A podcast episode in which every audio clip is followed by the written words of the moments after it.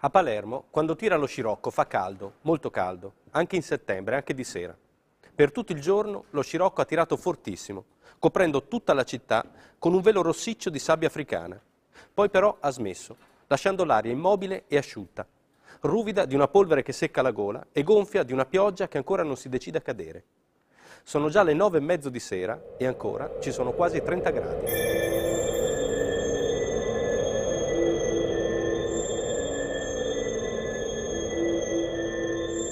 Viale delle Magnolie è una strada nuova in un quartiere residenziale finito da poco, una strada ancora male illuminata. Le finestre dei condomini che la costeggiano sono tutte spalancate per far entrare un po' di quell'aria calda, arroventata dal cemento riscaldato dal sole. E chi può è in terrazzo, a farsi vento con un giornale per respirare un po', in attesa della cena.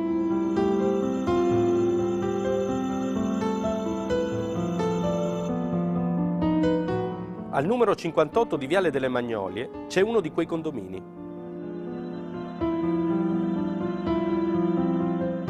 Davanti al portone d'ingresso ci sono due ragazzi. Lei si chiama Franca e lui è il suo fidanzato. Stanno andando a casa dei genitori di lei per cena e Franca vede una BMW blu scuro che si è fermata lì vicino, accanto al marciapiede. Dentro c'è suo padre, illuminato dalla luce interna dell'auto. Sta raccogliendo dei pacchi. Franca lo saluta con un cenno e poi va avanti con Salvo, il fidanzato, lasciando aperta la porta a vetri del condominio.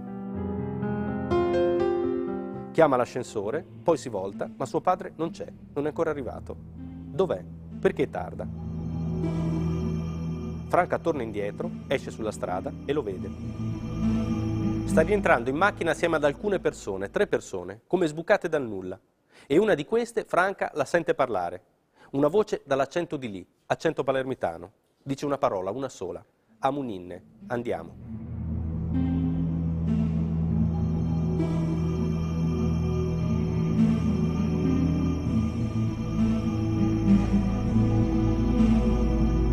Poi la macchina si allontana e sparisce nella notte di Palermo.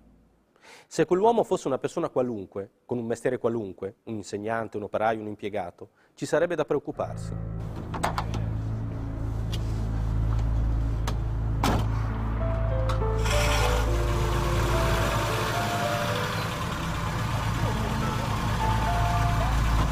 Dove va così, a quell'ora?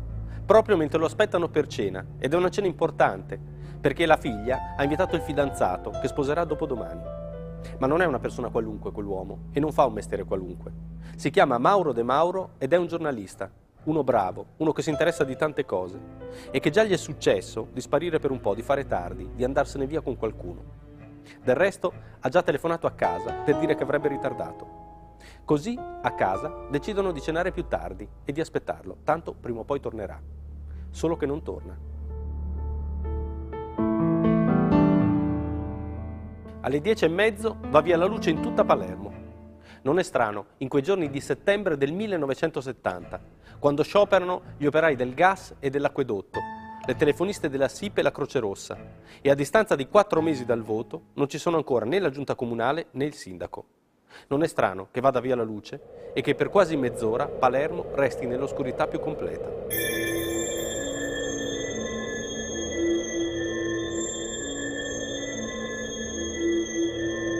Ma non è questo a preoccupare la famiglia al 58 di Viale delle Magnolie.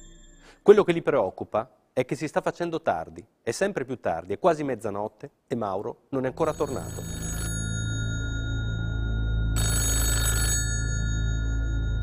Dov'è? Cosa sta facendo? E perché non chiama per avvisare che ritarderà ancora, come faceva di solito?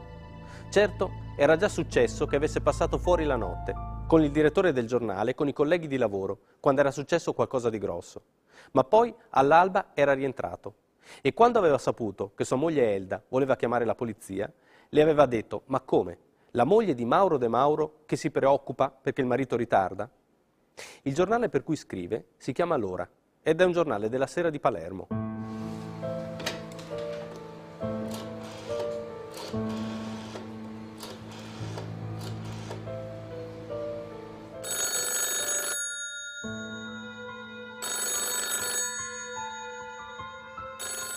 A quell'ora il giornale è già chiuso e verso le tre di notte Elda, assieme a Franca e all'altra figlia, Iunia, telefonano alla redazione di un altro giornale, il Giornale di Sicilia, per chiedere se per caso sia passato di lì, come faceva a volte.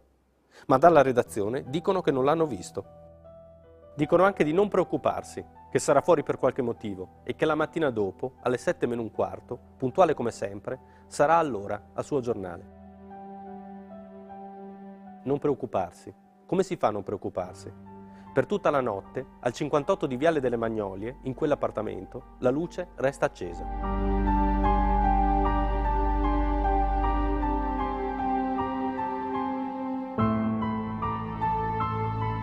La mattina dopo la signora Elda telefona al giornale. Prima alle sei e mezzo, poi alle sette meno un quarto, quando il marito dovrebbe essere in redazione, puntuale come sempre, ma lui non c'è. Allora la signora Elda va al giornale, ma niente, Mauro non c'è. A questo punto bisogna pensare che sia successo qualcosa. Non si può più pensare che Mauro sia fuori per un articolo o roba del genere. Deve essere successo qualcosa, un malore, un incidente, qualcosa.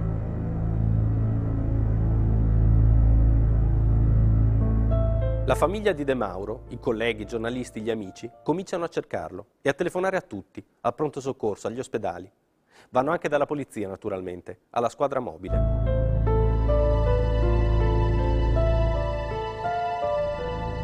Mauro De Mauro è scomparso la sera del 16 settembre 1970, verso le nove e mezzo. Per tutto il giorno dopo, il 17, la polizia lo cerca. Passa i dati della sua macchina a tutti i commissariati della città, della provincia, del resto della Sicilia, anche oltre lo stretto, in continente. Una BMW blu scuro, targata Palermo, eccetera, eccetera. La trovano verso le 10 di sera. Non in continente, non a Milano, ma a Palermo, in pieno centro. Una pattuglia della polizia sta percorrendo via Dasaro quando nota una BMW blu scuro parcheggiata accanto al marciapiede.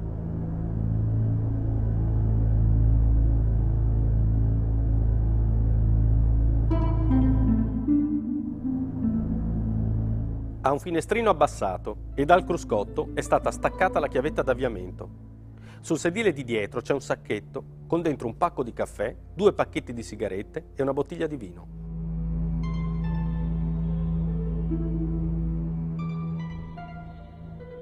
Il baule viene aperto dagli artificieri, con cautela, perché tutti si ricordano la strage di Ciaculli, che nel giugno del 63, con una bomba in una Giulietta, ha ammazzato sette tra carabinieri, artificieri e poliziotti. Il baule viene aperto, ma dentro c'è soltanto una maschera da sub e un paio di pinne. E Mauro De Mauro dov'è?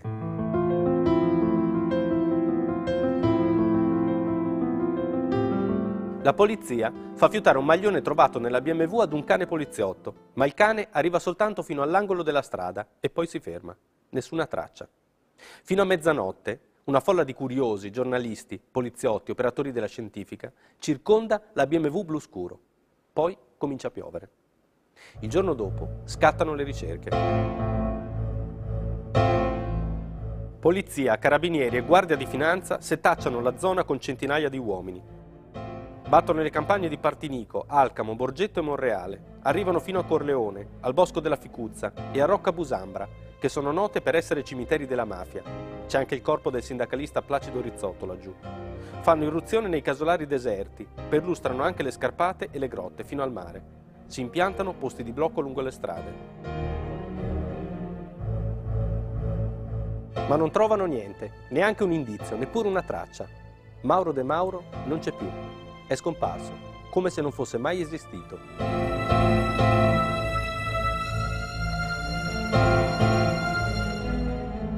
Ma chi è Mauro De Mauro? Perché quando scompare tutti pensano al peggio, tanto da mobilitare per le sue ricerche centinaia di persone? Perché la sua scomparsa fa così paura? Per la mia generazione è stato certamente un punto di riferimento. Era, era un, un, giornalista che ha contribuito a fare dell'ora ciò che poi l'ora è diventato cioè era una persona estremamente intelligente, estremamente versatile. Mauro scriveva molto bene, era molto veloce nella scrittura e credo che fosse molto attento ai temi della mafia, ai temi della criminalità organizzata. A volte le fotografie raccontano più di un lungo discorso, più di un'intervista. Ce n'è una che racconta bene Mauro De Mauro. È alla sua scrivania, al giornale, il telefono in una mano e nell'altra una sigaretta il cui fumo, salendo, gli sta quasi coprendo gli occhi. Ma non è soltanto l'atteggiamento, è il volto, quel volto quadrato, dal naso rotto, storto, incredibilmente adunco, e l'espressione.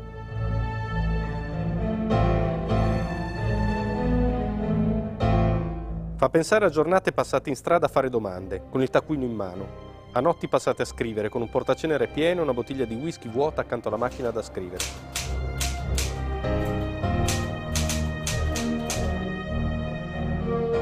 All'alba vista dalla soglia del giornale prima di andare a casa.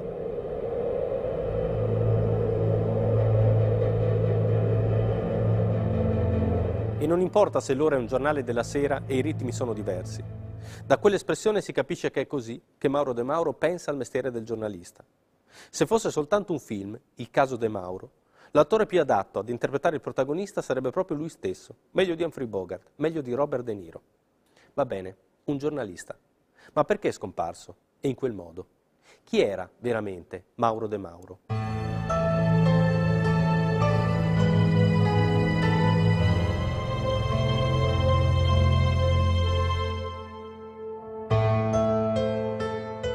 Per cercare di capirlo dobbiamo fare un passo indietro e seguire assieme alla storia di De Mauro anche quella di altri due personaggi molto importanti e molto particolari.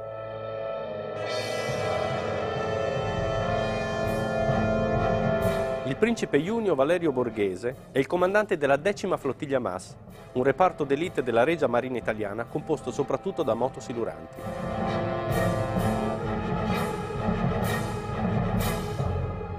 Fino al 1943 la decima MAS è protagonista di azioni spettacolari contro la Marina alleata, colpi di mano contro le navi nei porti del Mediterraneo, siluramenti, perfino il progetto di un'azione dimostrativa da compiersi contro il porto di New York.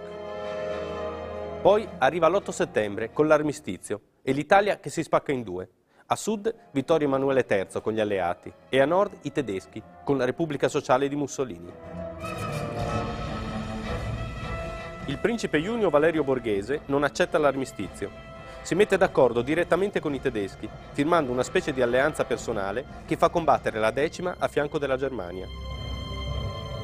Con l'aiuto dei tedeschi, la decima MAS si arma e si ingrandisce diventa una specie di fanteria di marina, una specie di Marines, che arriverà a contare fino a 30.000 uomini.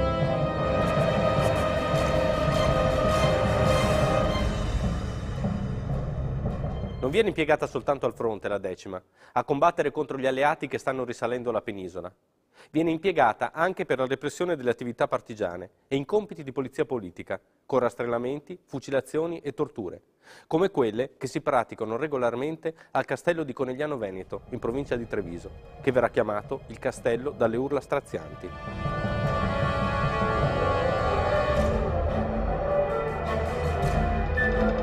Il principe Junio Valerio Borghese è un personaggio carismatico. È un eroe di guerra, ha fama di essere indipendente, di non essersi piegato di fronte a nessuno, neppure a Mussolini, che lo fa arrestare e poi è costretto a rilasciarlo. La decima, poi, è una formazione ben armata e ben equipaggiata. Il trattamento economico è buono, equiparato a quello dei tedeschi, e dopo l'8 settembre molti giovani si arruolano nella formazione del principe borghese.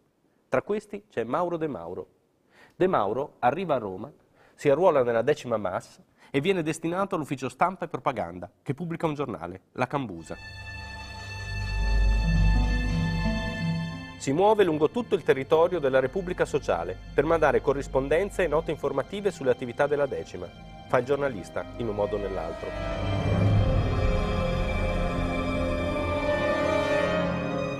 Abbiamo detto tre personaggi, Mauro De Mauro e il principe Junio Valerio Borghese. Vito Guarrasi, invece, ha 29 anni ed è un capitano dell'esercito, ma sta dall'altra parte. È soltanto un capitano del servizio automobilistico, ma già sta nella commissione italiana del comando in capo presso le forze alleate nel Mediterraneo. Prima della guerra era un avvocato di buona famiglia di Alcamo, in provincia di Trapani. L'8 settembre lo sorprende ad Algeri, in missione segreta presso gli alleati. C'è una foto storica che riprende la firma dell'armistizio di Cassibile sotto una tenda l'armistizio che porrà fine alla guerra dell'Italia contro gli alleati. Dietro ai firmatari c'è un gruppo di ufficiali e le biografie del capitano Guarrasi dicono che lì ci sia anche lui, ma lui nega. No, sotto quella tenda non c'è mai stato. Torniamo alla nostra storia. Torniamo alla scomparsa di Mauro De Mauro. Ero col mio fidanzato, abbiamo posteggiato la macchina, abbiamo visto arrivare da lontano la BMW di mio padre. Andati, io sono andata avanti a chiamare l'ascensore e poi mi sono messa a parlare col mio fidanzato, parlavamo del più e del meno. A un certo punto, visto che mio padre ritardava e l'ascensore era già arrivato, ci siamo sporti un pochettino nell'androne per vedere che cosa faceva mio padre e ho visto una figura salire nella macchina da dietro e dopo un poco, cioè dopo qualche secondo, la macchina ripartiva lentamente e si è allontanata. Mauro De Mauro è scomparso nel nulla. Lo cercano tutti, dappertutto, ma è come se non fosse mai esistito. E invece è esistito, fino a quel momento, a quei tre uomini, a quella voce, a Muninne, andiamo. La prima cosa da fare, quando si indaga sulla scomparsa di un uomo, è ricostruire le ultime ore in cui è stato visto. Quel mercoledì 16 settembre 1970, Mauro De Mauro è andato a lavorare al giornale, puntuale come sempre. Alle sette meno un quarto era entrato nel palazzo a tre piani di Piazzetta Napoli in cui si trovava la sede dell'ora e si era messo a lavorare al supplemento dello sport, alla cui redazione era stato spostato da qualche mese. A mezzogiorno aveva controllato la prima edizione del giornale, aveva fatto qualche cambiamento e poi era andato in tipografia a controllare la seconda edizione.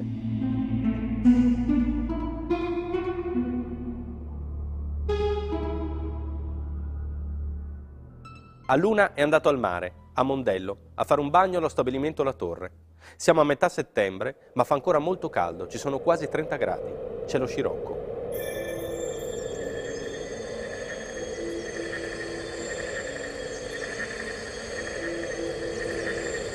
A Palermo in quei giorni continua a soffiare lo scirocco e fa sempre molto caldo. Non sono bastati gli acquazzoni di fine settembre che hanno allagato mezza città, ma non sono riusciti a rinfrescare l'aria, che è rimasta rovente, secca e ruvida come prima.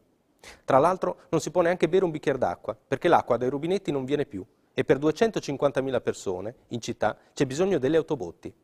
Però c'è una nuova giunta e un nuovo sindaco, che è Vito Ciancimino, Don Vito Ciancimino, quello del sacco di Palermo. Nei bar, dove si sono fermati a prendere una bibita o un gelato, i palermitani continuano a chiedersi, ma quel giornalista, quel Mauro De Mauro, dov'è finito? Quel pomeriggio De Mauro va anche dal barbiere, Due giorni dopo, lo abbiamo detto, sua figlia Franca si sposerà con Salvo. Ma non c'è posto, così se ne va. In mano, è il barbiere a dirlo, De Mauro aveva una busta arancione. Una busta arancione, ricordiamocelo. De Mauro ritorna al giornale nel pomeriggio. Si fa rivedere in redazione verso le 5.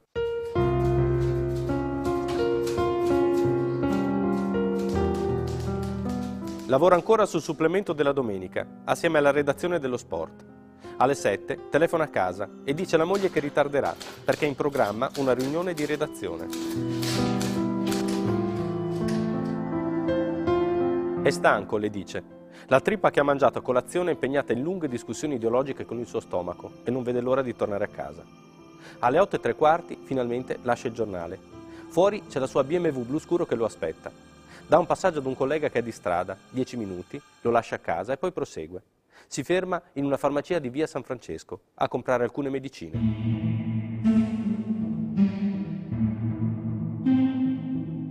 Poi si ferma ancora in un bar di via Pirandello, il Caffè Nobel, dove compra un pacco di caffè, due pacchetti di sigarette e una bottiglia di vino francese per la cena.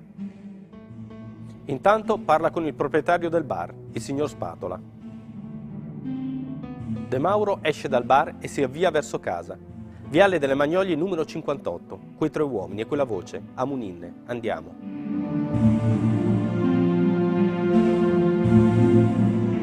Poi più niente. È seccato? È preoccupato? No, è soltanto stanco, come dice agli amici del Mar Nobel. Niente di più, almeno l'apparenza. Quelle ultime ore di quel mercoledì 16 settembre non sono utili a svelare la scomparsa di Mauro De Mauro. Quella sera mi fece una telefonata e mi disse se c'erano novità. Eh, novità non ce n'erano, gli dissi è molto tempo che non ti sento e non ti vedo, che stai facendo? E lui mi disse, ah ma sai, ho una grossa cosa nelle mani. E, evidentemente eh, mi, mi incuriosiva. Eh, sapere che, se aveva uno scoop, che tipo di scoop avesse, cioè dal tono della sua voce eh, mi annunciava qualche cosa di grosso, dalle parole che mi disse capì questo. E siccome lui non parlava e non me lo voleva dire al telefono, io cominciai quasi a sfogliare la margherita. Gli dissi, ma che cos'è? Una cosa di mafia? Hai scritto... Mi sembra che gli, dissi, gli, gli domandai, stai preparando un libro bianco, un'inchiesta? Mi disse, no, no, con tono evasivo di chi non vuole rivelare quello che sta facendo. Che oltretutto è fisiologico per il tipo di lavoro che facciamo, e se poi appena eh, ti vedo ne parliamo. Non l'ho più rivisto. De Mauro è un giornalista e quando succede qualcosa a un giornalista, la prima cosa che si pensa è che abbia scoperto qualcosa che non doveva scoprire, che abbia saputo qualcosa che non doveva sapere. De Mauro è un giornalista e il giornale per cui scrive non è un giornale qualunque, è l'Ora, il giornale della sera di Palermo, il giornale delle grandi inchieste e delle grandi battaglie. Un giornale scomodo, vicino al Partito Comunista, piccolo ma agguerrito, che vanta tra i suoi collaboratori quelle che saranno alcune delle firme più prestigiose del giornalismo italiano. Poco più di 20.000 copie, con fotografie in prima pagina e titoli forti gridati dagli strilloni per le vie popolari di Palermo, che parlano di omicidi, di mafia e di scandali. Le inchieste dell'ora non passano mai inosservate, il direttore del giornale, Vittorio Nisticò, e molti dei suoi giornalisti finiscono spesso in tribunale, querelati dall'assessore ai lavori pubblici e poi sindaco Vito Ciancimino, dall'onorevole Salvo Lima, dall'onorevole Gioia, dall'onorevole La Loggia. E non c'è soltanto il tribunale. Nel 1958 il giornale pubblica un'inchiesta sulla mafia e sotto ci mette la fotografia di uno dei boss emergenti di quegli anni, Luciano Leggio, detto Ligio, e ci scrive anche, a chiare lettere, pericoloso.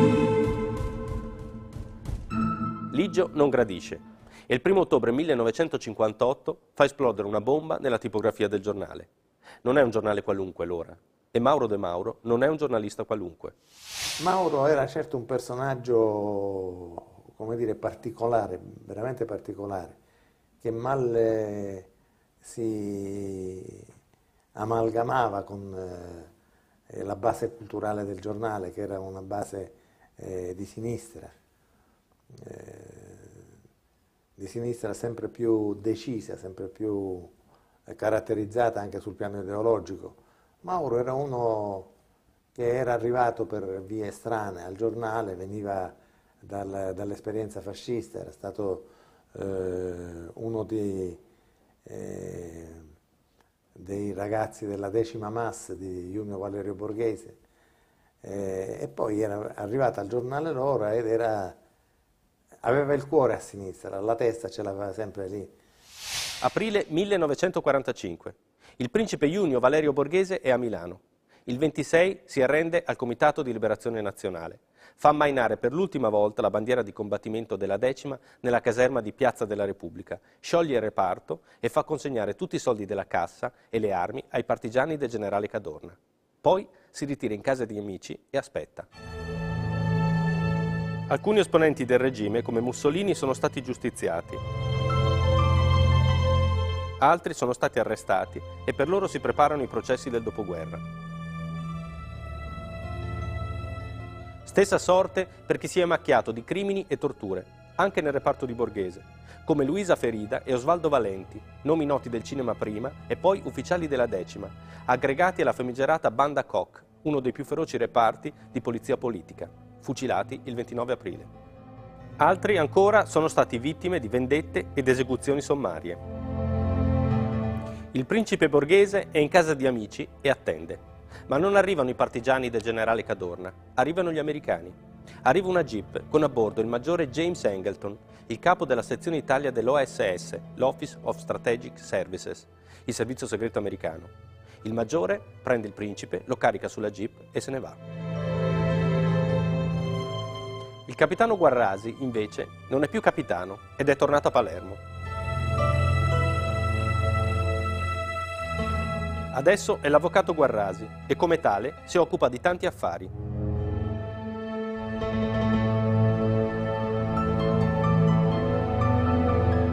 Un rapporto della polizia e molti servizi giornalistici insinuano che quando era ancora capitano l'avvocato Guarrasi avesse avuto contatti con i servizi segreti americani e da questi l'incarico di contattare alcuni boss mafiosi incaricati di agevolare l'invasione alleata della Sicilia.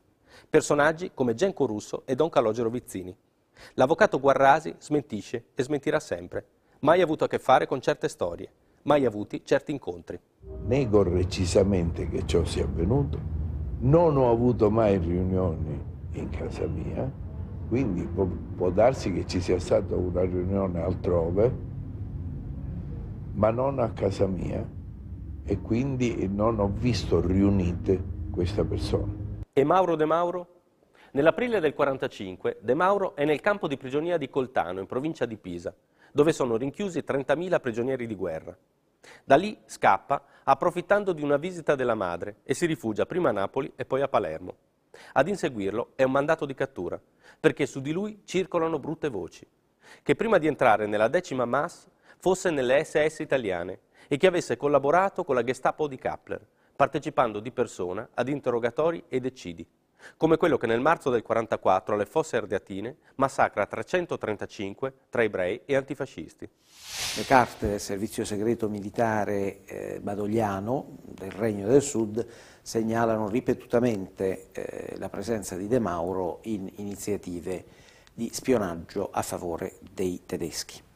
Venne anche accusato di aver partecipato alla strage delle Fosse Ardeatine di essere stato fra quanti avevano sparato agli ostaggi. Questa accusa si rivelerà però non esatta, non vera, venne assolto da, questo, eh, da questa accusa particolarmente infamante eh, da un successivo processo.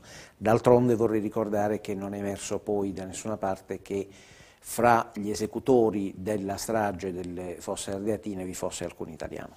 Processato per i crimini che gli vengono attribuiti, nel 1948 De Mauro viene prima assolto per insufficienza di prove e poi con formula piena.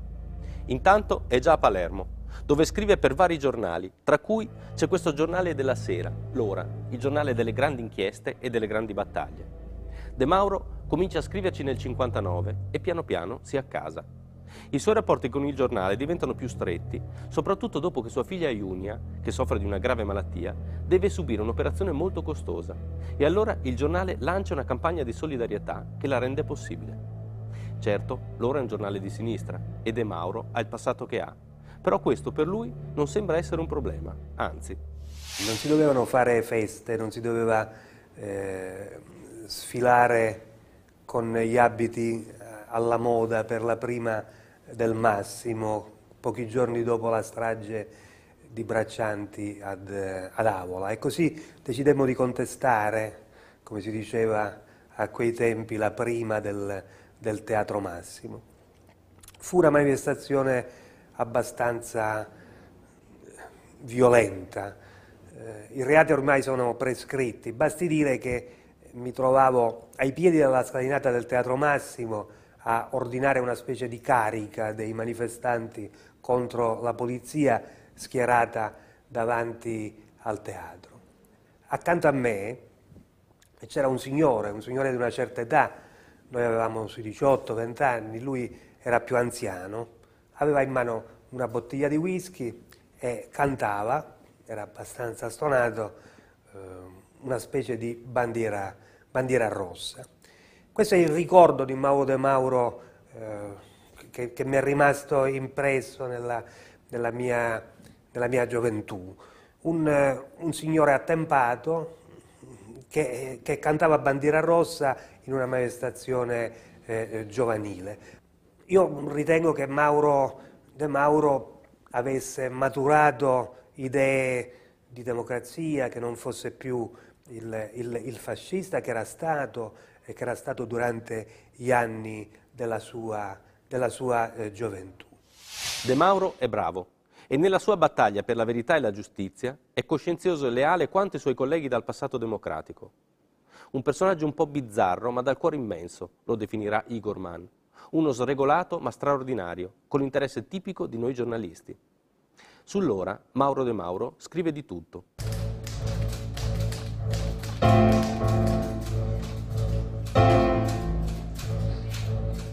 Scrive dell'atterraggio del primo aereo di linea all'aeroporto di Punta Raisi e della modernizzazione dell'ufficio delle tasse, della tradizione del delitto d'onore e dell'arrivo della pillola anticoncezionale a Palermo.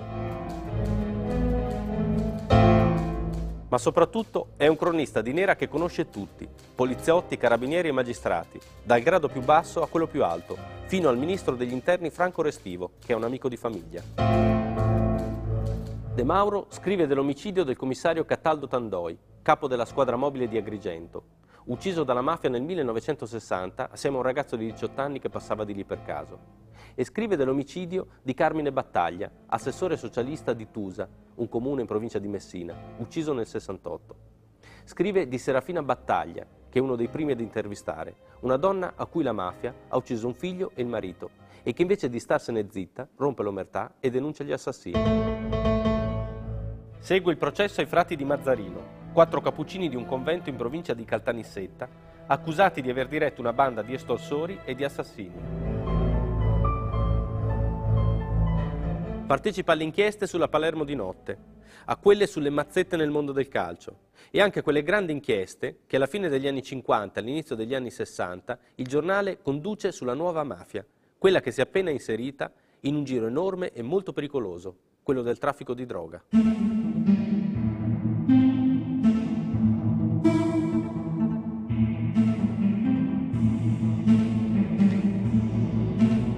Articoli puntuali e precisi che vanno oltre la notizia, impaginati fitti, sottotitoli e caratteri grandi. Sapeva di essere ucciso, implacabili accuse, tutti gli uomini della droga e sotto la firma Mauro De Mauro, inchiesta di Mauro De Mauro, a cura di Mauro De Mauro.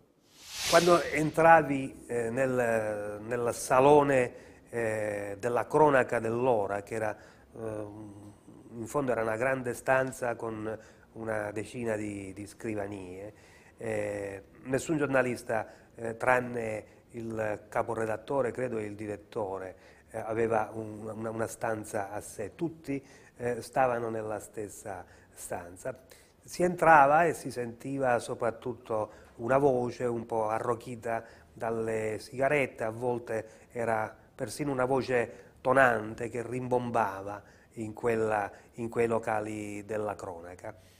E da quelle telefonate eh, si capiva De Mauro. Io gli ho visto dettare a braccio, come si dice, cioè senza nessun testo scritto, eh, delle corrispondenze di 90-100 righe, eh, tutto a braccio con la punteggiatura, le virgole, gli a capo, le parentesi. È per questo che è scomparso Mauro De Mauro? Per qualcosa che aveva scritto? Vengono riletti tutti i suoi articoli, uno per uno, anche a distanza di anni. Con l'aiuto di Elda, di Franca e di Iunia, la polizia fruga tra le sue carte e i suoi appunti, sia a casa che al giornale, ma non trova niente. Certo, sono articoli scomodi, sono inchieste importanti, ma sono cose già scritte e che quindi non costituiscono più un pericolo per il giornalista. Aveva scritto di mafia, ma era un pezzo che non se ne occupava. L'ultimo articolo scritto da De Mauro per il giornale risale a luglio del 1970 ed è la rievocazione di una manifestazione contro il governo Tambroni, che ha lasciato sul terreno quattro manifestanti uccisi dalla polizia, quel rovente 8 luglio di dieci anni fa. Mauro De Mauro è un giornalista famoso e la mafia non toccherebbe uno come lui, a meno che non fosse veramente necessario.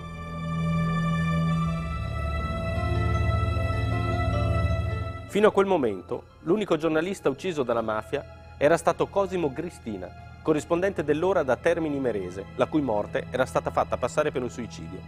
Poi, dopo Mauro De Mauro, saranno tanti, come Giovanni Spampinato, corrispondente dell'ora e dell'unità, ucciso a Ragusa nel 1972. Come Peppino Impastato, che dalle onde di Radio Auta, Cinisi, denuncia i crimini di Dontano Badalamenti e lo prende anche in giro con feroce ironia, finché Dontano non lo fa ammazzare nel maggio del 78.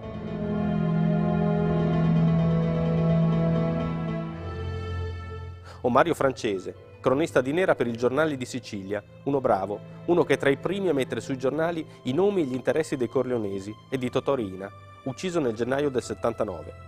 Giuseppe Fava, direttore dei Siciliani, ucciso a Catania nel 1984. Mauro Rostagno, ucciso nel settembre dell'88.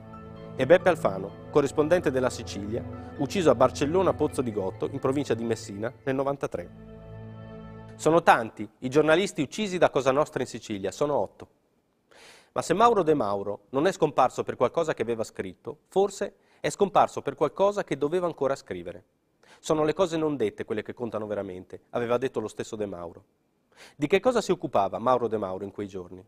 Di sport. Lo avevano spostato alla redazione sportiva. Non era né una punizione né un modo per isolarlo. L'ora, nelle pagine sportive, andava male. De Mauro era un professionista, sapeva far funzionare il giornale e lo avevano spostato lì. Lo sport però non è pericoloso. Eppure Mauro De Mauro è scomparso. Le finestre sono sempre aperte, le persiane alzate, le luci accese, la casa è sempre illuminata. Lui fu rapito di sera. Di sera. Mi sembra che se per un motivo qualsiasi dovesse tornare, lui vede la casa illuminata. Non so come dire, io sono alla finestra, io l'aspetto. A volte mi butto proprio sul letto verso l'alba perché dico oramai comincia il giorno. È molto triste, molto triste. Pensare che le mie notti passano così, io che ho sempre sentito il bisogno di una protezione. Non ho più questa protezione, ho soltanto il, il buio di questa strada, che è cupo, minaccioso, è un buio che lei, lei vedrà uscendo di qui è come se vedesse tante mani tese. Un momento però. Non dimentichiamoci degli altri due personaggi di cui stiamo raccontando la storia. Torniamo a dove li abbiamo lasciati. Dov'è il principe Junio Valerio Borghese? È libero. Nel 1947 è stato processato e condannato a 12 anni, ma una serie di amnistie e di condoni ha cancellato la condanna. Dopo essersi avvicinato al Movimento Sociale Italiano, di cui è presidente onorario, il principe se ne allontana.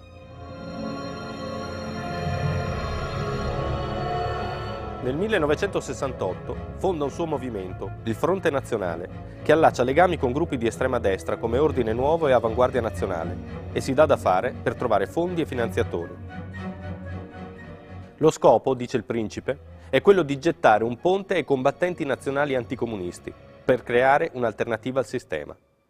Oggi parlo contro degli italiani quando le dico che i nostri nemici più pericolosi in Italia sono i comunisti, quindi degli italiani. E non mi disturba affatto dirle che sono nemici e se potessimo sterminarli sarei molto contento perché libereremmo il nostro paese da nemici che vivono insieme a noi e che costituiscono un eterno pericolo. E l'avvocato Guarrasi? È a Palermo. È molto attivo l'avvocato Guarrasi. È presidente, socio fondatore, consigliere, amministratore di decine di società che coprono praticamente tutta l'economia siciliana dal cinema all'editoria, alle assicurazioni, all'industria, perfino nel Palermo Calcio. È un consulente dell'ENI di Enrico Mattei. Viene definito il braccio destro in Sicilia di Eugenio Cefis, vicepresidente dell'ENI. È molto attivo l'avvocato Guarrasi ed è molto attivo anche in politica, legato agli ambienti monarchici, a quelli democristiani e anche a quelli di sinistra.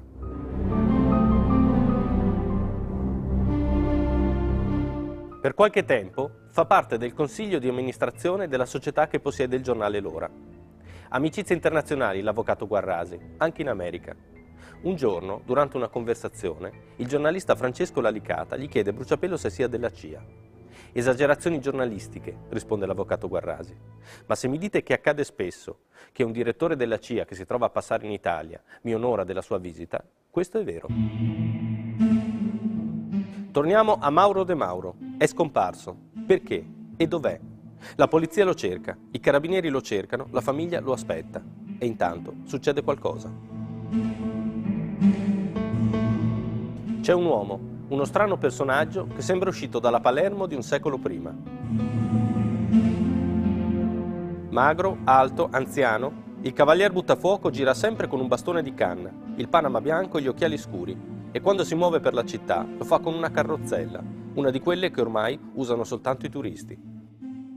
Il cavaliere Antonino Buttafuoco è una persona molto nota a Palermo, è un commercialista, è il commercialista di alcune delle famiglie più in vista della città e anche il commercialista della famiglia De Mauro.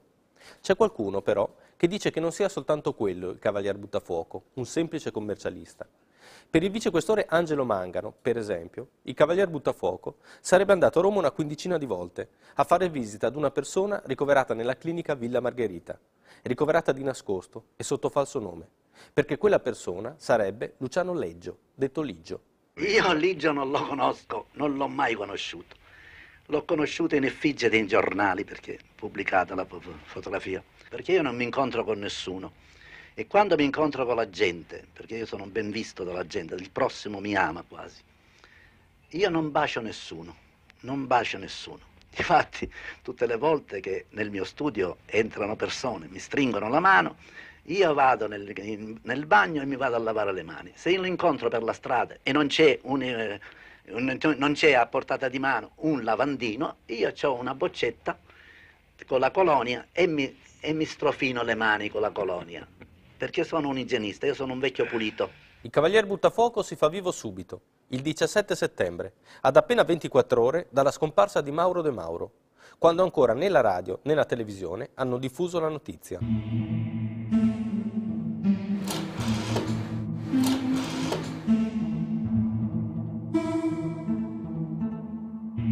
Chiede se ci sono novità.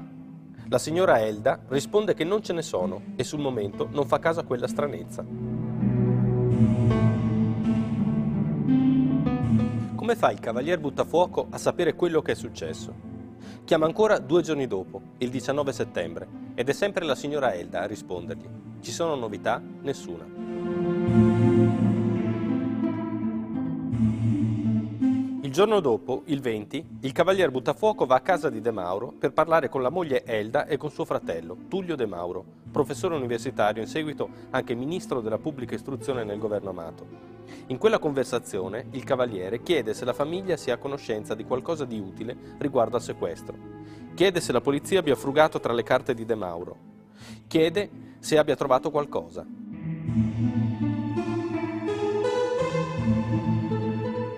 Fa un sacco di domande il cavalier Buttafuoco. Dice anche qualcosa. Disse che aveva avuto dei contatti in base a cui eh, era sicuro di poterci dire che Mauro era vivo e stava bene. Vorrei aggiungere che dopo averci dato questa notizia, eh, il cavalier Buttafuoco ci rivolse molte domande, ci chiese se tra le carte di mio fratello erano stati trovati documenti significativi eh, che potessero spiegare il perché del rapimento. Disse anche una frase strana. Chiese a mia cognata perché, non appena avuta la notizia del rapimento, di Mauro, mia cognata non aveva telefonato a lui, al cavalier amici. Buttafuoco. Perché chiedeva questo? Perché erano molto amici? No, non erano molto amici e la cosa ci sembrò allora inesplicabile. Il cavalier Buttafuoco torna a casa della famiglia De Mauro. Dice che le cose stanno andando proprio come ha previsto lui. Per spiegarsi usa uno strano linguaggio in codice, un medico verrà da fuori per visitare il malato e solo dopo la visita si potrà concludere l'affare.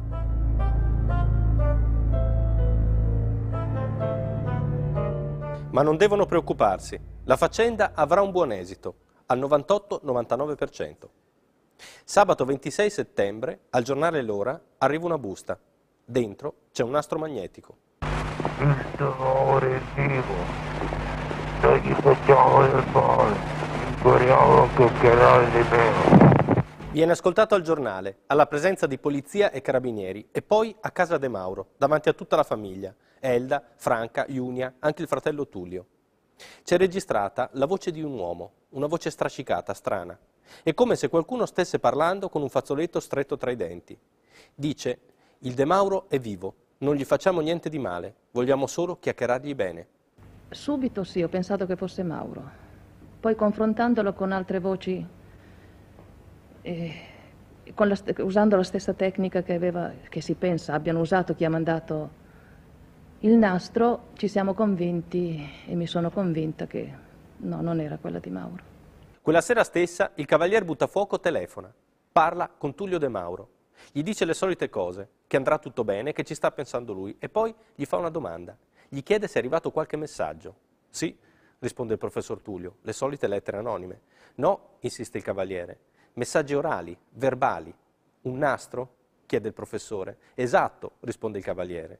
È strana quella domanda, perché a quell'ora di quel nastro, a parte pochissime persone, non dovrebbe saperne niente nessuno.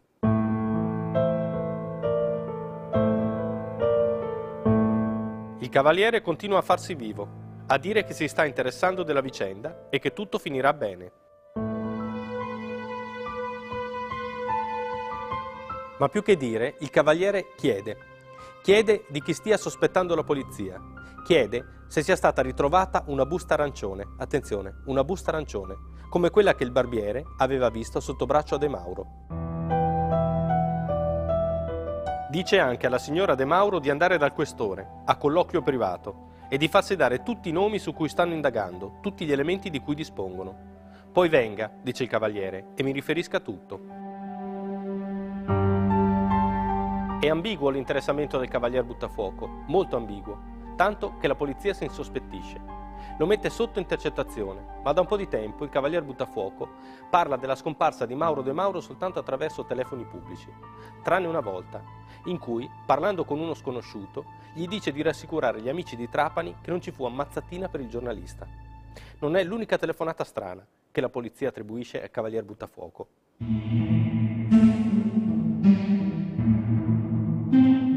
Ce n'è un'altra che il cavaliere fa ad una persona che sta a Parigi e che cerca insistentemente finché non riesce a trovarlo.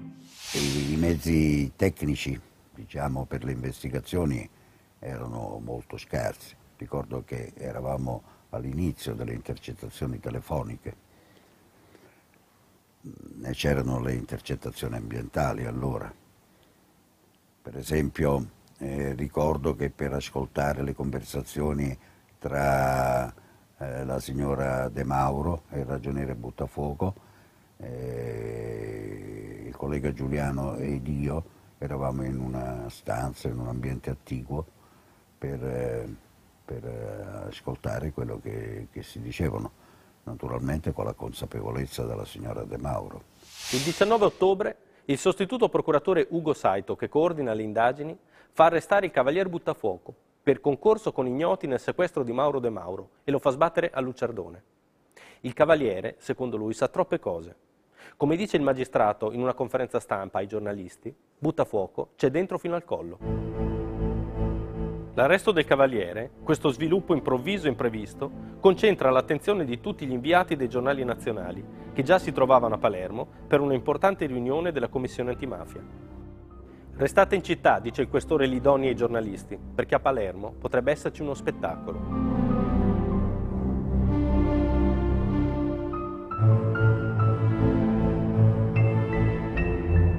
L'inchiesta infatti prosegue velocissima, promettendo continue rivelazioni e colpi di scena. Trapelano notizie. Il caso De Mauro starebbe seguendo una pista in salita, una pista che condurrebbe molto in alto. Secondo il questore Lidonni sarebbe come una clessidra, con buttafuoco al centro e sopra e sotto, tra la sabbia, mandanti ed esecutori. Gli sviluppi coinvolgerebbero il mondo politico e affaristico. La polizia sarebbe sul punto di fare un altro arresto, l'arresto del signor X. Proprio così lo chiama il questore Lidonni, il signor X. Ma chi è il signor X? Per i giornalisti sarebbe proprio quella persona che il cavalier Buttafuoco ha cercato a Parigi con tanta insistenza. Non è mai stato intervistato, scrive Giampaolo Pansa su Stampa Sera. Non ha mai seduto in Parlamento, non ha mai ricoperto cariche pubbliche, non vive nella politica ufficiale ed è comparso sui giornali molto di rado. Per Giuseppe Colomba, del Messaggero, sarebbe il prezzemolo e il sale di ogni calderone siciliano. Per Mario Pendinelli, invece, il signor X ha un nome e un cognome e lo scrive sul Mondo il 15 novembre 1970. Si chiama Vito Guarrasi. È lui, il signor X, il pezzo grosso che sta per essere arrestato. L'avvocato Guarrasi nega, decisamente, e ha sempre querelato chiunque l'abbia messo in relazione con la scomparsa di Mauro De Mauro. E la polizia cosa dice? Niente. Improvvisamente l'inchiesta che sembra essere arrivata ad un colpo di scena così clamoroso si blocca e piano piano comincia a fare marcia indietro. La polizia ha promesso un rapporto per il 14 novembre, ma quel giorno i giornali titolano Buttafuoco, colpo di scena. La polizia ha rinunciato a presentare il rapporto annunciato per oggi.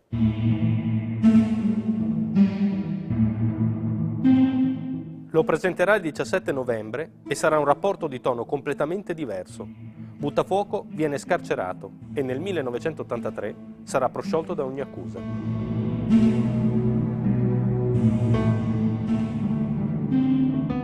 I sospetti erano dovuti alla mia, alla una mia manifestazione indirizzata a confortare la famiglia. Non aveva assicurato di mettersi in contatto con eh, i presunti rapitori, per esempio? E come poteva assicurarlo? Che rapporti poteva avere con i presunti rapitori? Che potevano essere questi presunti rapitori che io non conoscevo? Ad un certo punto arriva una soffiata. È una telefonata anonima, raccolta dai centralini della regione Sicilia. Mauro De Mauro è morto, è stato ammazzato e il suo corpo mutilato si trova nei boschi della Ficuzza, a Corleone. Immediatamente scattano le ricerche, mentre la notizia fa il giro di tutti i giornali. Ma non è vero. Carabinieri e polizia setacciano il bosco palmo a palmo, con i cani e i riflettori fino all'alba, ma non si trova niente. Mauro De Mauro non c'è. Qualunque cosa gli sia accaduta è sempre scomparso. Perché è scomparso Mauro De Mauro? Cosa volevano da lui quei tre uomini apparsi dal nulla quella sera? E soprattutto, chi erano?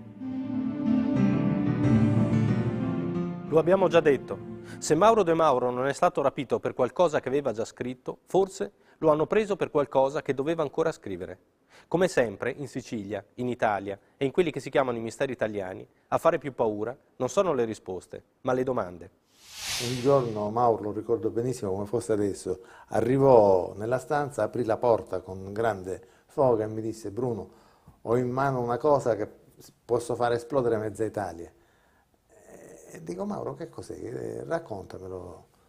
Dice no, non te lo posso raccontare perché ancora non, non ho le dovute certezze e poi sai, è una cosa troppo, troppo forte, troppo pericolosa, non voglio attribuire attribuirmi poi la responsabilità che ti succede qualche cosa.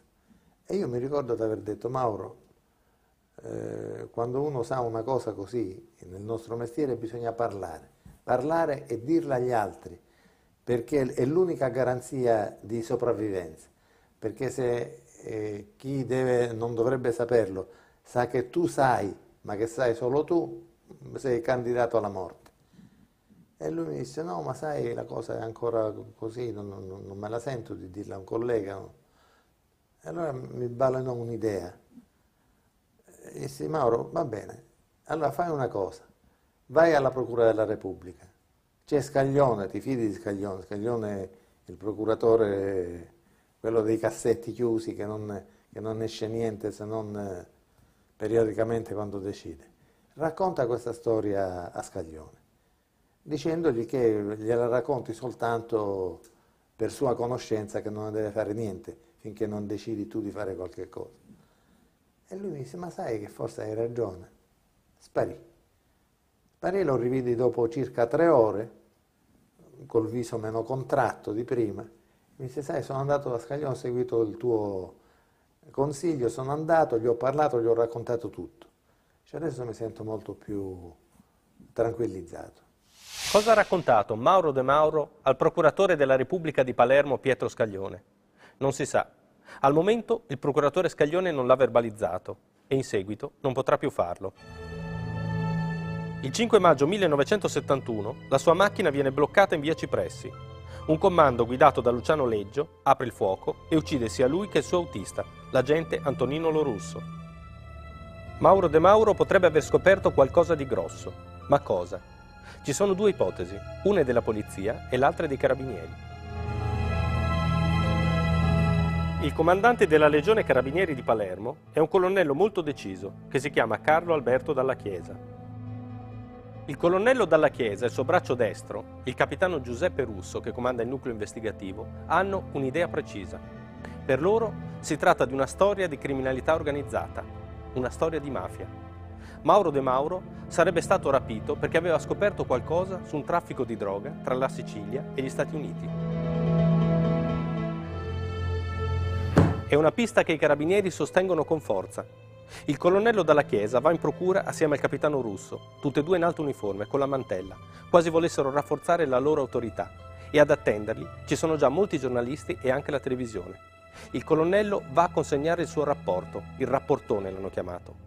Nel rapporto chiede decine di mandati di cattura. La motivazione, la pista è sempre quella. Criminalità organizzata, mafia, droga. Per la polizia invece la pista giusta è un'altra e ha a che fare con qualcosa che è successo molto tempo prima, quasi dieci anni, il 27 ottobre 1962.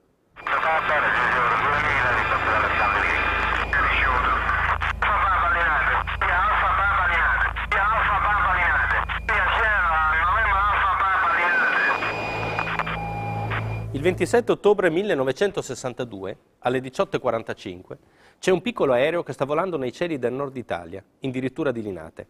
È partito da Catania due ore prima. È un piccolo aereo, un Moran Saulnier di fabbricazione francese, di proprietà della SNAM.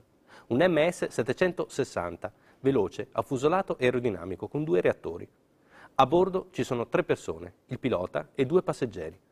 Ore 18 e 54. Tra poco più di tre minuti saranno morti.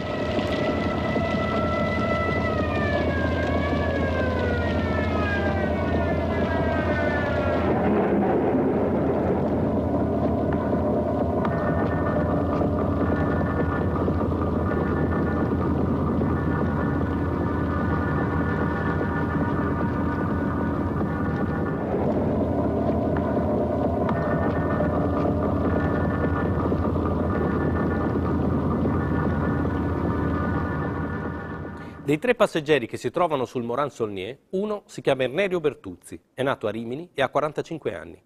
È un pilota privato molto esperto, con 8 anni di carriera nell'Alitalia e adesso comanda la flotta aerea privata dell'Agip. L'altro è un giornalista di New York che si chiama William McHale, ha 42 anni e scrive per la rivista americana Time. McHale si trova su quell'aereo per fare un servizio sul terzo passeggero. Il terzo passeggero, infatti, è una persona importante, molto importante, si chiama Enrico Mattei. Ore 18 e 55. Il Moran Saulnier è in rotta con il radiofaro di Linate.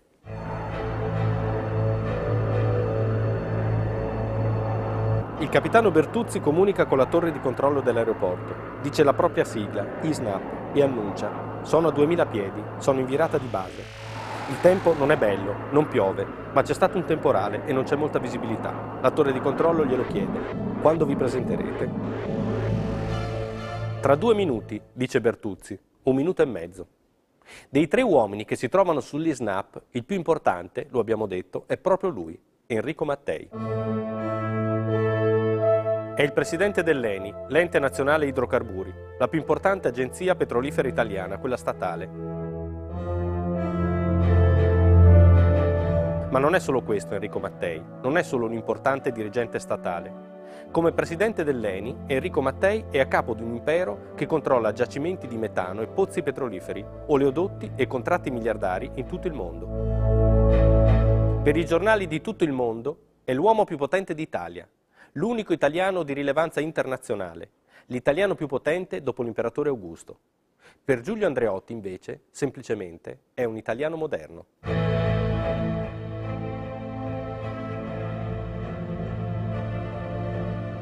Enrico Mattei ha un braccio destro, o meglio, lo aveva. Si chiama Eugenio Cefis. Anche Cefis è un uomo molto potente. Per lui, due giornalisti come Eugenio Scalfari e Giuseppe Turani hanno coniato il termine razza padrona, che è anche il titolo di un libro che lo riguarda. Poi però, nel 1961, il sodalizio tra Enrico Mattei e Eugenio Cefis si rompe.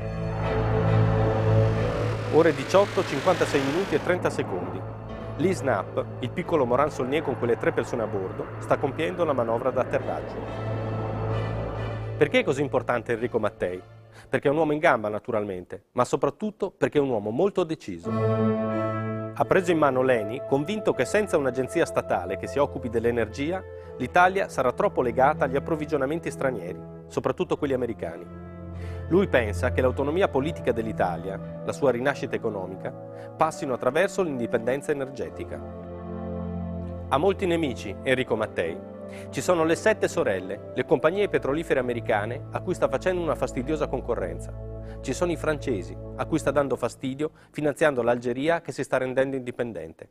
Ci sono correnti interne alla democrazia cristiana a cui non ha più intenzione di dare finanziamenti. E poi ci sono anche settori interni dell'ENI che hanno una diversa visione di come trattare gli affari dell'azienda. Ore 18, 57 minuti e 10 secondi. Il Moran Solnier è sempre più vicino a Linate, alla quota giusta e in rotta d'atterraggio.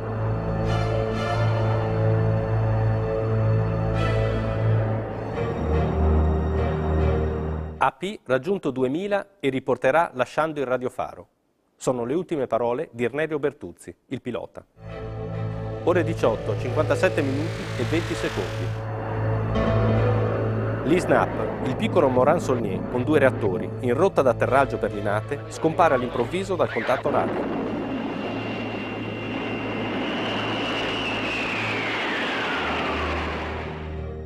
Un attimo dopo si schianta al suolo vicino alla cascina Arnaboldi, nel comune di Bascapè, in provincia di Pavia.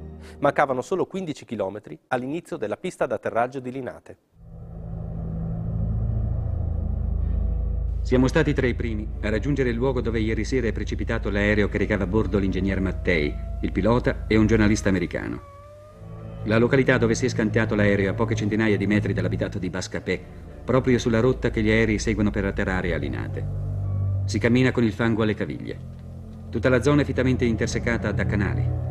Pioggia battente. L'unico viottolo per giungere al campo dove sono i resti del velivolo è pieno di vetture incolonnate. Gli automezzi affondano nel pantano.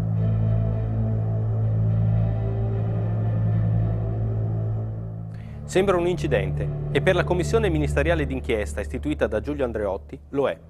Un incidente le cui cause sono da attribuire a perdita di controllo in spirale destra.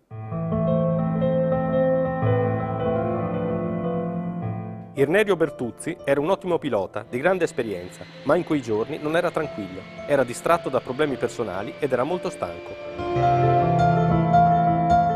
Ha perso il controllo dell'aereo in fase di atterraggio ed è venuto giù. L'aereo si è schiantato a terra e si è incendiato. Anni dopo, però, l'inchiesta viene riaperta.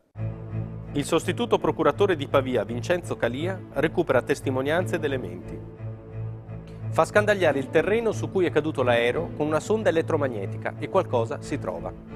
Ci sono altri pezzi che vengono consegnati dai contadini della zona agli investigatori. E poi c'è l'orologio che Mattei portava al polso quel giorno e altri effetti personali che la famiglia consegna al magistrato. E poi ci sono loro, Mattei, Bertuzzi e McHale. Ci sono i loro resti che vengono riesumati e fatti analizzare.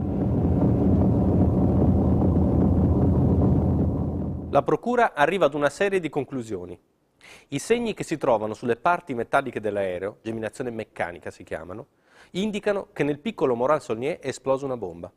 I segni che si trovano sull'anello e sull'orologio, indossati da Enrico Mattei, indicano che nel piccolo Moran Solnier è esplosa una bomba. I frammenti di metallo che si trovano nelle parti muscolari dei tre passeggeri che stavano sull'aereo indicano che nel piccolo Moran Solnier è esplosa una bomba.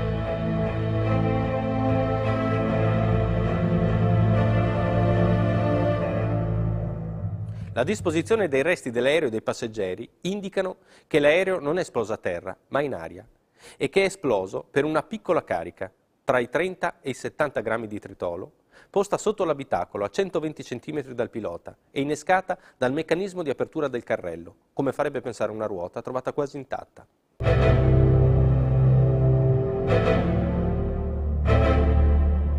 Ore 18, 57 minuti e 20 secondi. L'aereo sta atterrando. Irnerio Bertuzzi abbassa il carrello e la bomba esplode. Il pilota perde il controllo e il piccolo Moran Solnier si schianta a terra.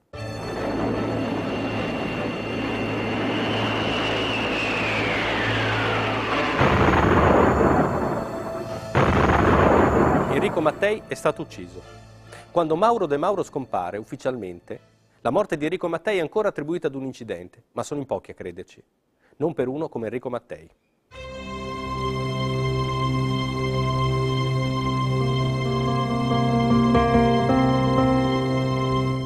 Ma cosa c'entra Enrico Mattei con Mauro De Mauro? Nei giorni della sua scomparsa, De Mauro stava lavorando come capocronista al supplemento domenicale dello sport, lo abbiamo visto. Però quello era un incarico che gli lasciava molto tempo libero. In quei giorni De Mauro stava seguendo anche un altro lavoro. Doveva ricostruire la cronaca degli ultimi giorni di Mattei in Sicilia per eh, Franco Rosi, Il regista. il regista Franco Rosi che intendeva farne un film.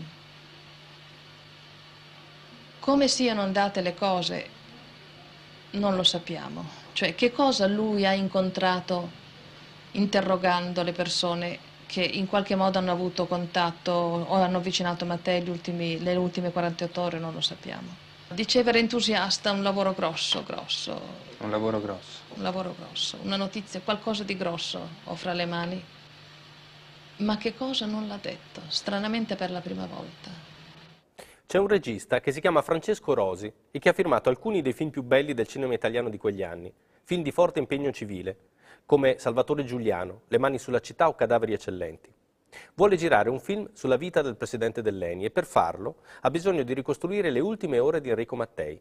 C'è questo giornalista molto bravo che ha già conosciuto quando è venuto in Sicilia per girare Salvatore Giuliano, Mauro De Mauro. Io e il produttore Franco Cristaldi ci rivolgemmo a eh, De Mauro perché tra l'altro sapevamo che aveva fatto mm, un tipo di lavoro simile per altre produzioni di cinema. Eh, ci rivolgemmo a lui per mm, ricostruire le due ultime giornate di Mattei in Sicilia. Anzi, nel film che io ho messo, ho riprodotto la telefonata tra me e lui, lui- quando io gli chiesi di questa collaborazione, lui disse caschi bene perché il mio giornale mandò me a Gagliano Castelferrato per fare un servizio dopo la morte di, di Mattei. È un giornalista bravo e scrupoloso, Mauro De Mauro, lo abbiamo visto. Non si accontenta di ricordi personali e ritagli di giornale. Per il regista fa una vera e propria inchiesta. Tra l'altro è luglio, la famiglia è in vacanza e lui ha molto tempo libero. Si documenta. Legge libri come Petrolio e Potere o come L'assassinio di Enrico Mattei, di Bellini e Previti. Un libro che verrà ritrovato sulla sua scrivania dopo la sua scomparsa. Ci sono dei passi sottolineati in quel libro e sono quelli relativi alla partenza di Mattei da Catania. Di fianco, Mauro De Mauro ci ha messo un punto interrogativo.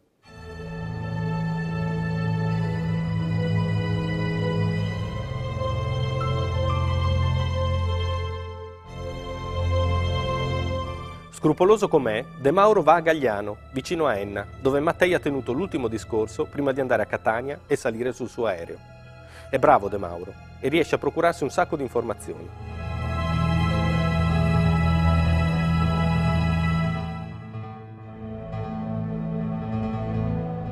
Parla con la gente del posto e riesce ad ottenere anche un nastro con le registrazioni del discorso tenuto da Mattei quel giorno.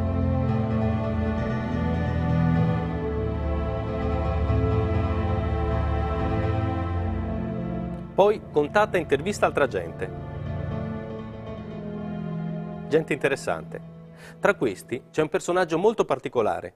Si chiama Graziano Verzotto, viene da Padova ed è arrivato a Palermo come braccio destro in Sicilia di Enrico Mattei. È stato senatore della Democrazia Cristiana e capo delle relazioni pubbliche dell'ENI. Adesso è presidente dell'ente minerario siciliano e come tale ha avuto un contrasto con l'ENI di Eugenio Cefis, che è diventato presidente dopo la morte di Enrico Mattei, sulla costruzione di un metanodotto. È un personaggio particolare Graziano Verzotto. Ha fatto da testimone di nozze al matrimonio del boss di Riesi Giuseppe Di Cristina. L'altro testimone era il boss Pippo Calderone. De Mauro va ad incontrarlo a casa sua il 14 settembre e il senatore Verzotto gli racconta molte cose.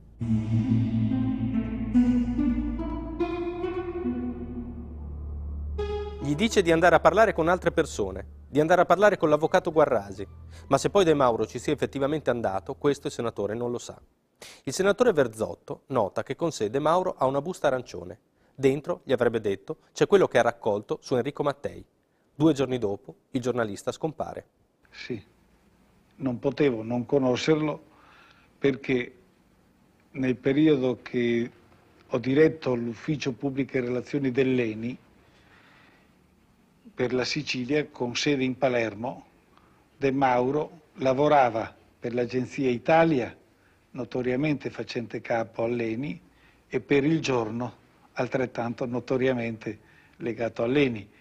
Quindi rappresentavo per De Mauro quasi una necessaria fonte di informazioni. E le, lei ritiene che il, Il De Mauro ha sempre conservato quindi un buon rapporto personale con me, anche quando io ho lasciato l'ENI.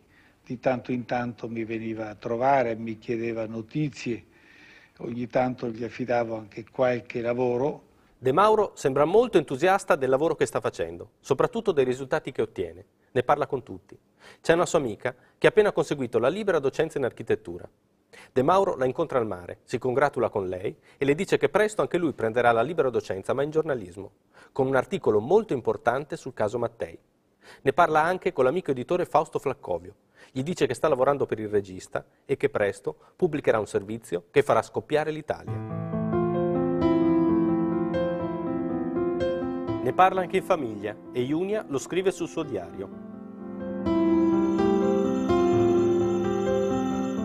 È il 14 settembre, il giorno in cui Mauro De Mauro è andato a trovare il senatore Verzotto. È tornata a casa e sta pranzando con la moglie e le figlie. Elda sta sparecchiando. Franca si è alzata per andare a rispondere al telefono e Iunia non capisce bene quello che il padre le sta dicendo. Le sta raccontando del lavoro che ha fatto per il regista Rosi.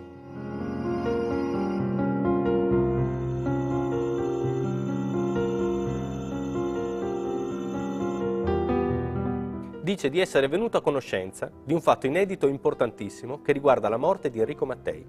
Ci sarebbero state due persone che conoscevano l'ora esatta della partenza del presidente dell'ENI dall'aeroporto di Catania. Una di queste, Mauro De Mauro, la chiama l'attuale presidente. Secondo lui c'entrerebbero qualcosa con la morte di Enrico Mattei. Perché? chiede la figlia Junio. A loro cosa gliene viene? In quel momento la signora Elda, che ha seguito la conversazione distrattamente mentre stava sparecchiando, interviene. Perché alla morte di Kennedy non fu forse Johnson, il vicepresidente, a prendere il suo posto? Dopo l'accordo che Mauro fece con la produzione, dopo la telefonata, io non l'ho più né sentito, né visto, né incontrato, né ho mai ricevuto da lui carte o alcunché. Mai. La busta arancione vista dal barbiere e dal senatore Verzotto è scomparsa. Quello che c'era dentro resta un mistero. Qualunque cosa avesse scoperto Mauro De Mauro sulla morte di Enrico Mattei, di certo non l'ha consegnata alla produzione del film. Ma che avesse scoperto qualcosa, di questo la polizia ne è convinta. Il questore Lidonni ha affidato le indagini alla squadra mobile, che in quel momento ha in forza due degli investigatori più brillanti di quegli anni, il commissario Bruno Contrada e il commissario Boris Giuliano. Intanto l'ufficio politico della questura di Palermo avvia un'inchiesta parallela. Per loro, per la polizia, per il sostituto procuratore Ugo Saito e per il giudice istruttore Mario Fratantonio, la scomparsa di Mauro De Mauro parte dalla morte di Enrico Mattei, la cui responsabilità sarebbe da attribuire ad un alto esponente della politica italiana e ad un alto dirigente dell'ENI.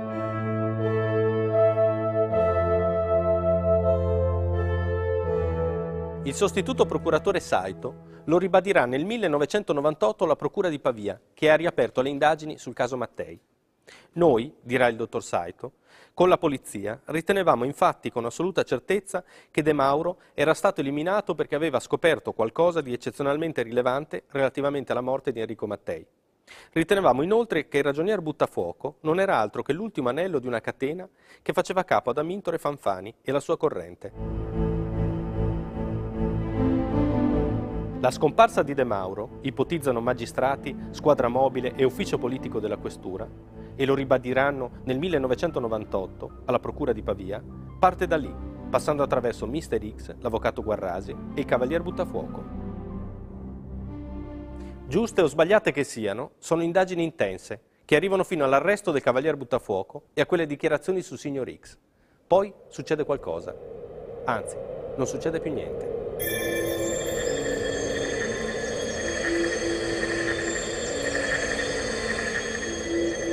Ad accorgersene è il sostituto procuratore Saito.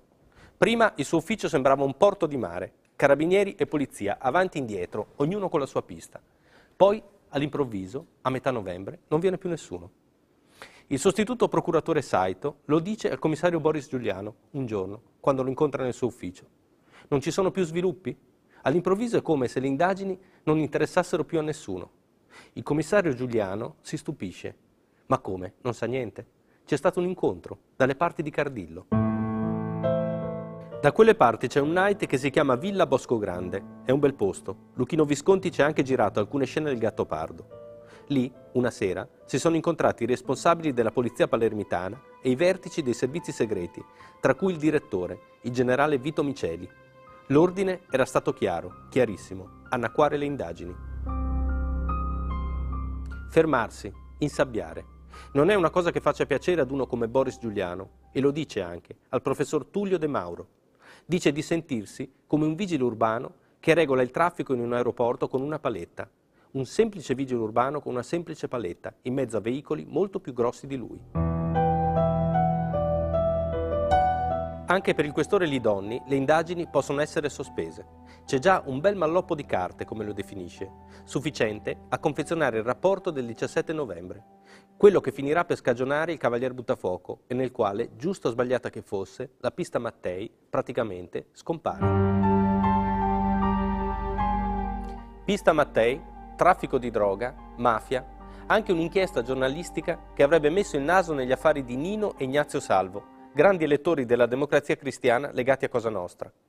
Le piste per spiegare la scomparsa di Mauro De Mauro si susseguono, ma poi piano piano le indagini rallentano e si fermano del tutto. In quei giorni di settembre, sui muri e sulla prima pagina del giornale, la famiglia De Mauro e la redazione dell'Ora aveva fatto mettere un appello. Mauro De Mauro dell'Ora manca ormai da cinque giorni, è scritto sopra il titolo a caratteri più piccoli. È stato sequestrato sotto i vostri occhi. Poi il titolo, grande, in bianco, su una fascetta nera. Aiutateci. Ma l'aiuto, una testimonianza, una voce, una soffiata, non arriva. Aiutateci. Ma chi ci aiuta? Chi può aiutarci? Fino a quando mio marito non tornerà odierò Palermo. Palermo e i siciliani, tutti, perché è gente che non ha il coraggio di aprire la bocca, di parlare, di stendere la mano, di dire io ti aiuto. Che il giornale ha detto aiutateci. Nessuno. Nessuno ha teso la mano. A Palermo adesso piove, ma lo scirocco continua a soffiare e tira così forte che sradica gli alberi. La gente va al mare, nonostante la stagione, e la luce dell'aria, dice la scrittrice Giuliana Saladino, in un libro che fa la cronaca dei giorni del sequestro di Mauro De Mauro, sembra di madreperla, venata di rosa e di celeste. Il sindaco Ciancimino non c'è più, si è dovuto dimettere e anni più avanti verrà inquisito per mafia e condannato. La gente non se lo chiede quasi più dove è finito quel giornalista, Mauro De Mauro.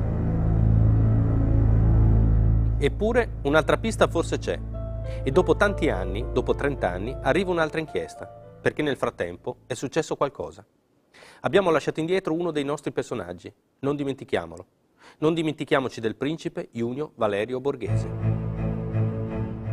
Roma, 7 dicembre 1970. Nella sede del Fronte Nazionale di via 21 aprile c'è un gran movimento fin dal primo pomeriggio. Molti esponenti dell'estrema destra, uomini del Fronte Nazionale, di Ordine Nuovo, di Avanguardia Nazionale di Europa Civiltà, si sono radunati lì e nei cantieri del costruttore Remo Orlandini, uno dei fondatori del Fronte Nazionale, a Montesacro,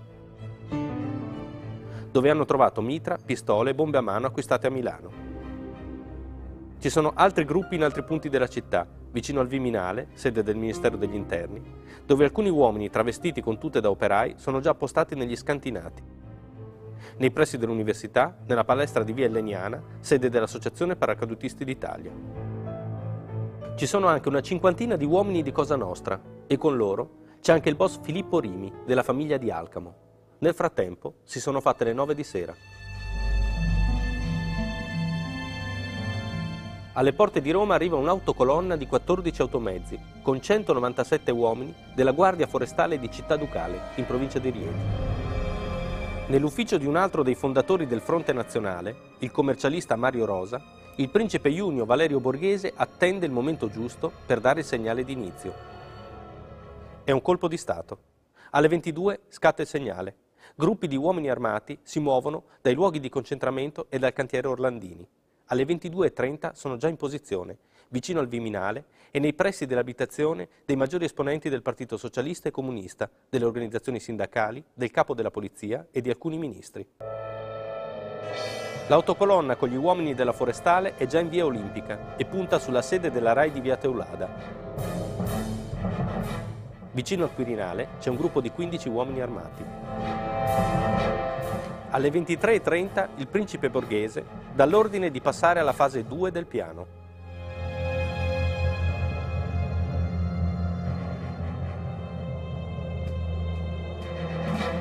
Gli uomini davanti al Viminale entrano nel palazzo e si dividono in due gruppi. Uno si dirige verso l'armeria e preleva 180 mitramab. L'altro sale al quarto piano e occupa il centralino radiofonico.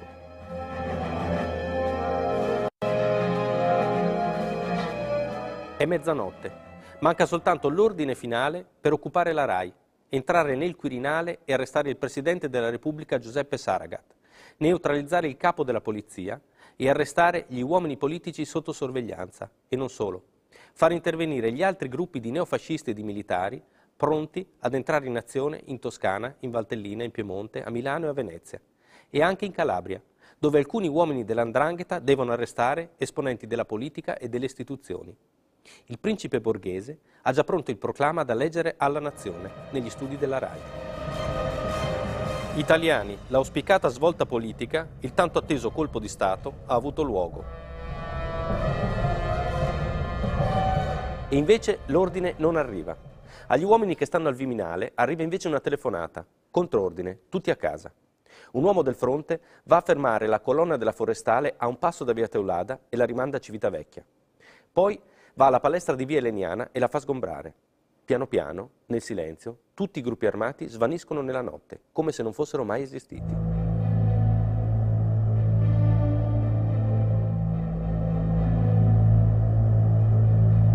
È il golpe della notte dell'Immacolata, come è stato ricostruito nella relazione sul golpe borghese, pubblicata nel 1995 a firma del senatore Pellegrino e contenuta negli atti della Commissione bicamerale sulle stragi, presieduta dal 1994 al 2001 dal senatore Pellegrino.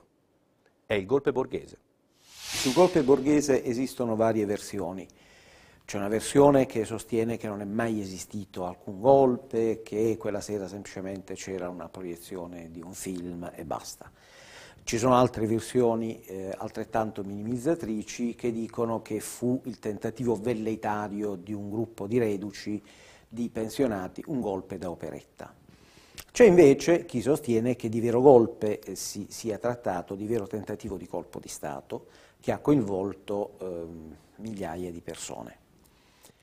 In effetti le risultanze processuali eh, più recenti ci hanno permesso di capire che eh, molte migliaia di aderenti all'estrema destra vennero mobilitati anche in località assolutamente eh, marginali come il lago Trasimeno, Pavia o Mantova.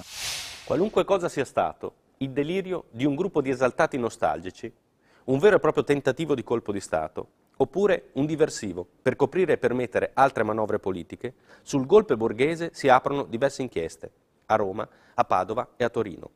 Per motivi di competenza finiscono tutte a Roma, nelle mani del giudice istruttore Filippo Fiore e del sostituto procuratore Claudio Vitalone.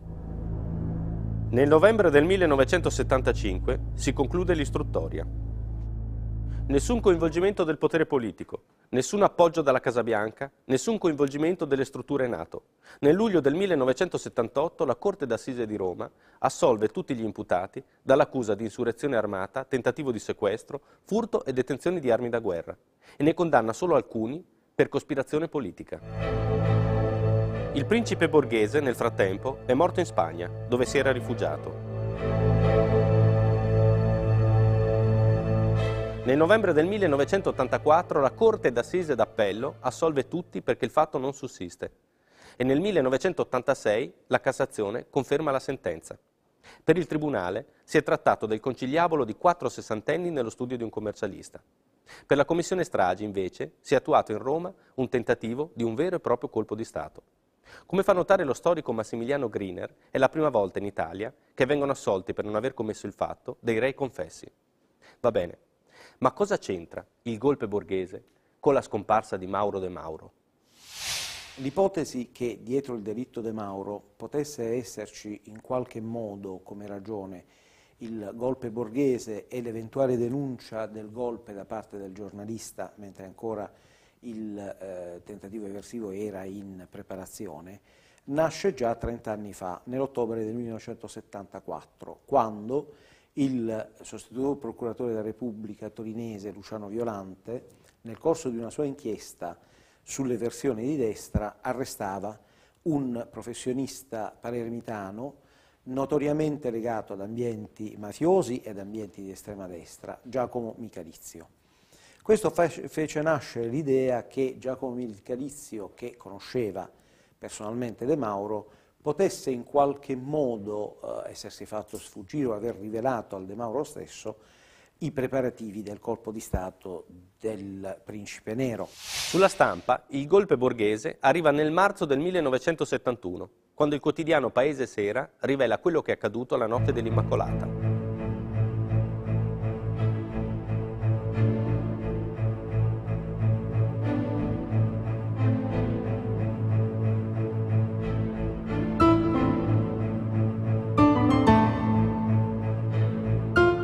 Mauro è un bravo giornalista, uno che ha fiuto, uno che è sempre ben informato. Avrebbe potuto sapere qualcosa del golpe.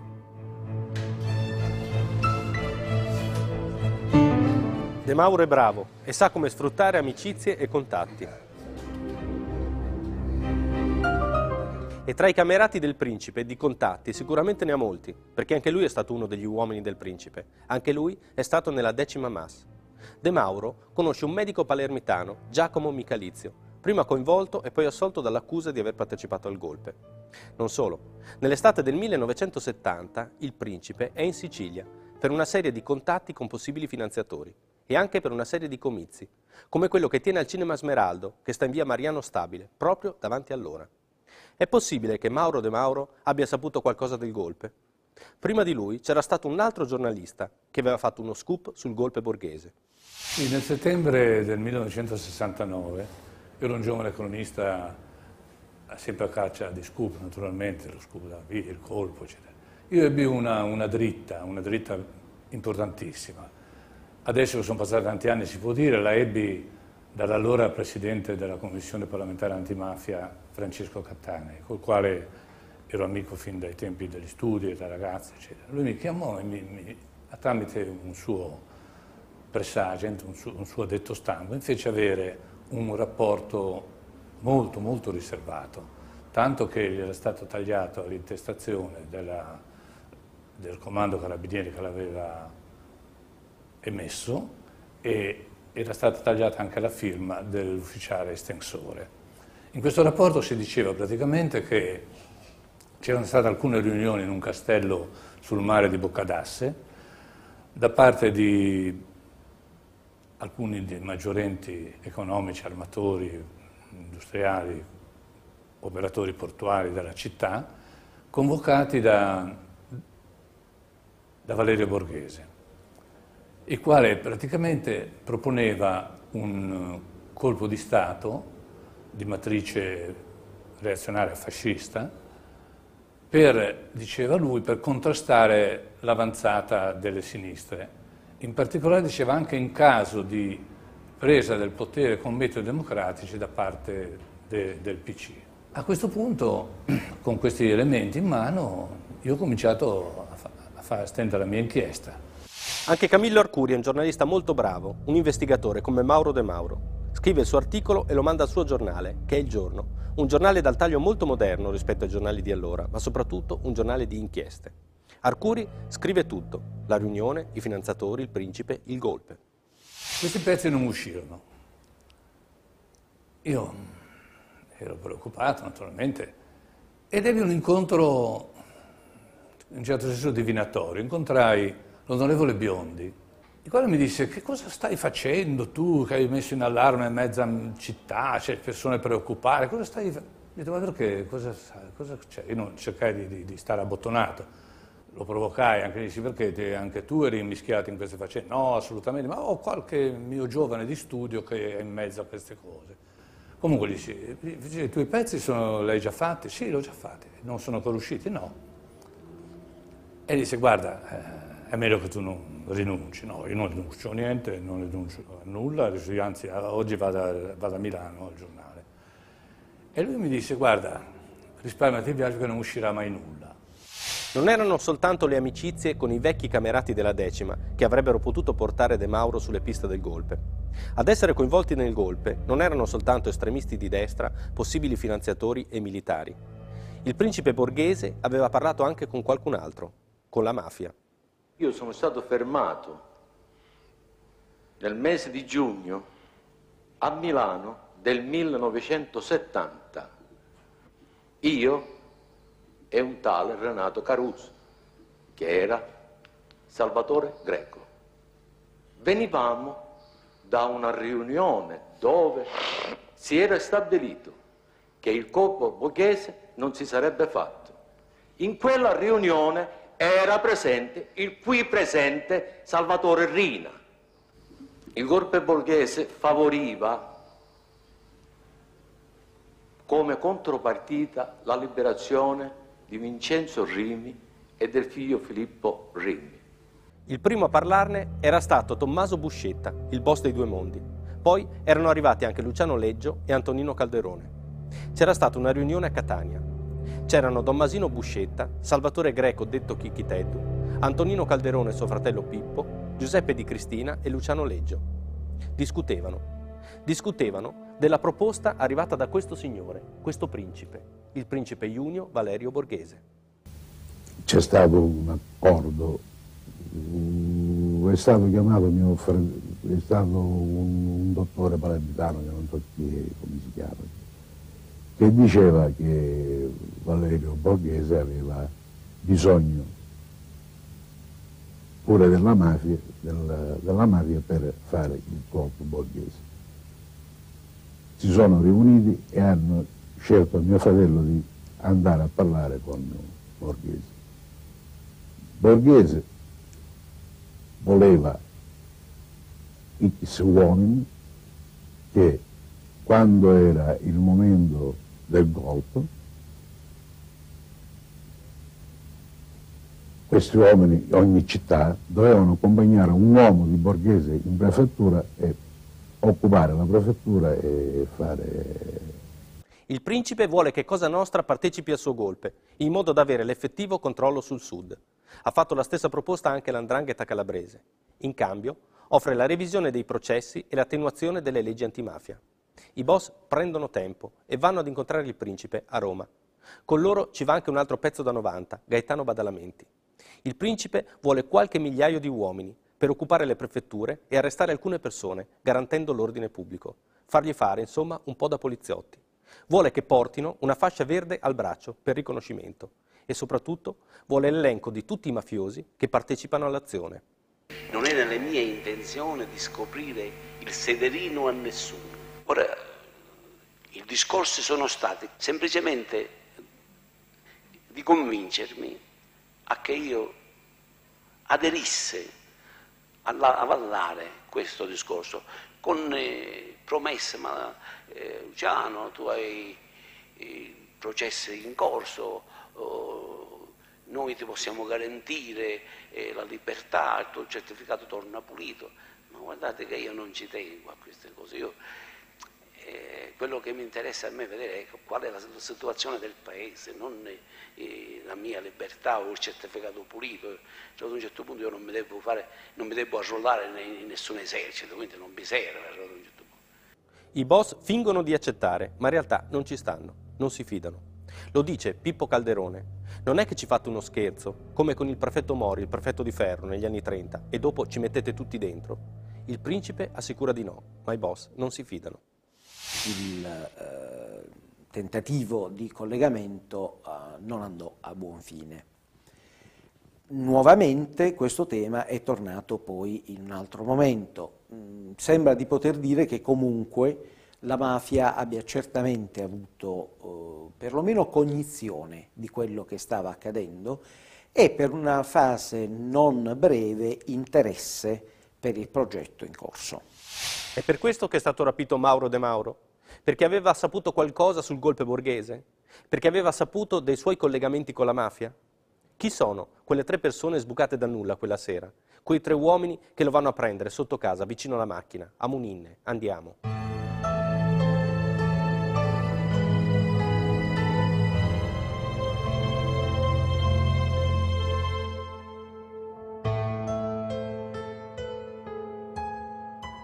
Mauro De Mauro scompare il 16 settembre 1970, in una calda sera di scirocco, sotto gli occhi dei palermitani che aspettano la cena, impegnati a cercare di respirare un po' di quell'aria secca e calda. Poi, piano piano, della scomparsa del giornalista non si parla più, se non periodicamente. Le indagini della Procura di Pavia sulla morte di Enrico Mattei hanno offerto qualche spunto investigativo e gli atti da Pavia arrivano a Palermo, imponendo la riapertura del caso. Poi, nel 2001, succede qualcosa. C'è una novità sulla scomparsa di Mauro De Mauro. C'è una nuova pista su cui si sta lavorando a Palermo per svelare il mistero del delitto del giornalista Mauro De Mauro, ucciso 30 anni fa in Sicilia. Il suo corpo non è mai stato ritrovato. Le novità arrivano dal pentito di mafia Francesco Di Carlo e portano al tentato golpe borghese. Francesco Di Carlo è un boss molto importante. È il padrino della famiglia di Altofonte e dopo l'arresto è diventato un collaboratore di giustizia. A dirglielo sarebbero stati Nino Badalamenti e Stefano Bontade. Mauro De Mauro è stato rapito perché sapeva qualcosa sul golpe borghese.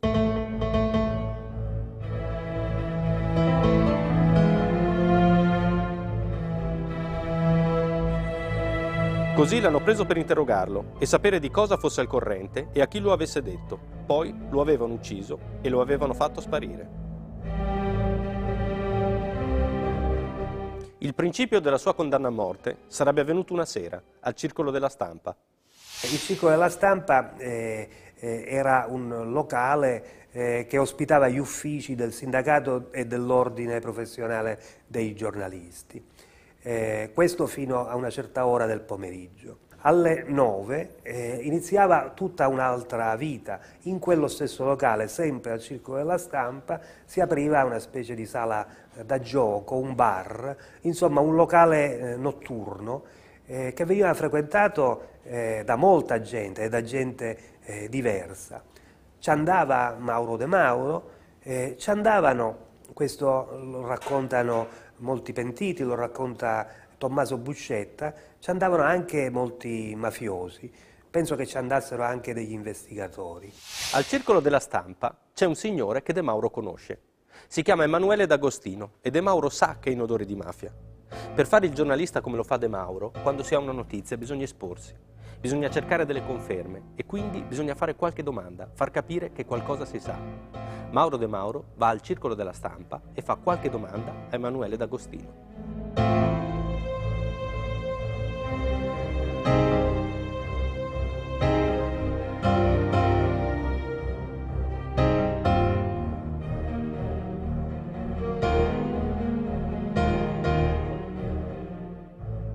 Quello che De Mauro non sa è che D'Agostino non è soltanto in odore di mafia, è un pezzo grosso, è un uomo di Stefano Bontade, è anche un killer spietato che ha partecipato alla strage di Viale Lazio, quando un gruppo di fuoco comandato da Bernardo Provenzano massacra quattro uomini di una cosca avversaria. D'Agostino avrebbe riferito a Bontade, Bontade ne avrebbe parlato con gli altri e tutti insieme ne avrebbero parlato con quelli di Roma, quelli del golpe avrebbero preso la decisione che De Mauro doveva morire. Questo è quello che dice il boss Francesco Di Carlo al sostituto procuratore Antonino Ingroia che si occupa del caso.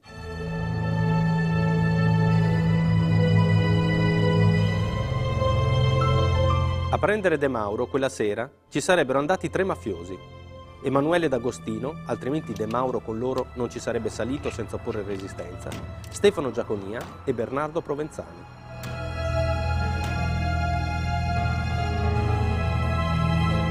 È davvero per questo che è stato rapito Mauro De Mauro? Perché aveva scoperto qualcosa sulla mafia e sul golpe borghese? Oppure è vera quell'altra pista? Aveva scoperto qualcosa sulla morte di Enrico Mattei? Questa eh, pista mm, non direi che si può considerare tutti, tutti, privilegiata del tutto alla Procura di Palermo. È vero però che rispetto alla pista Mattei eh, abbiamo noi la prova mh, mm, ormai di, di numerosi processi che dimostrano quanto tenesse al golpe borghese eh, Cosa Nostra, cioè Cosa Nostra è assai plausibile che se fosse venuto in possesso di questa conoscenza su, sul fatto che un giornalista sa già del golpe, decide di sequestrarlo e poi di ucciderlo. Non, non, è altrettanto processualmente provato invece analogo interesse dell'organizzazione mafiosa rispetto alla vicenda Mattei. Sulla scomparsa di Mauro De Mauro c'è un'inchiesta della Procura di Palermo coordinata dal dottor Ingroia e ormai avviata ad una conclusione. Non è un'inchiesta facile, come tante altre che riguardano Cosa Nostra, la Sicilia e i misteri italiani. Una delle principali difficoltà di questa inchiesta che fa sì che dopo 30 anni eh, si sta cercando di avviare un processo ma con una certa difficoltà, non, non nasce dal fatto che eh, non fossero i mafiosi responsabili, ma dal fatto che oltre ai mafiosi ci fosse qualche, qualcos'altro sullo sfondo, cioè ogni qualvolta un omicidio di mafia fosse non solo di mafia, ma anche in qualche modo coinvolgente altre entità, diciamo così, legate alla mafia, ma non mafiose in senso stretto, quindi al di là della cosiddetta mafia militare, ecco che eh, l'inchiesta diventa difficile, ecco che c'è un po' di più della solita omertà, perché, ad esempio, nel caso del sequestro De Mauro, non vi è dubbio che vi furono anche dei gravissimi depistaggi. I protagonisti di questa storia sono quasi tutti morti. L'unico ad essere ancora vivo è il senatore Verzotto, che nel 1975 deve scappare all'estero per uno scandalo economico che coinvolge anche la banca privata di Michele Sindona. Dei tre presunti esecutori materiali del sequestro, indicati da Francesco Di Carlo, Stefano Giaconia e Emanuele D'Agostino sono morti, mentre il terzo, Bernardo Provenzano, latitante da più di 30 anni, è come se fosse un fantasma.